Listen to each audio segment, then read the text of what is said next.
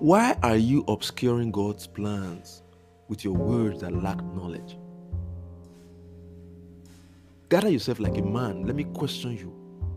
And you must answer me. Where were you when God laid the foundations of the earth? Tell me if you understand. Tell me. Where were you when God laid the foundations of the earth? Where were you when He marked off His dimensions? Do you have the understanding? You are sitting there asking God why. You're sitting there in tears.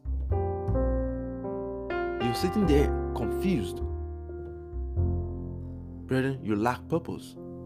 Brethren, you lack understanding of why. You lack the understanding of why. Consider why. Consider why.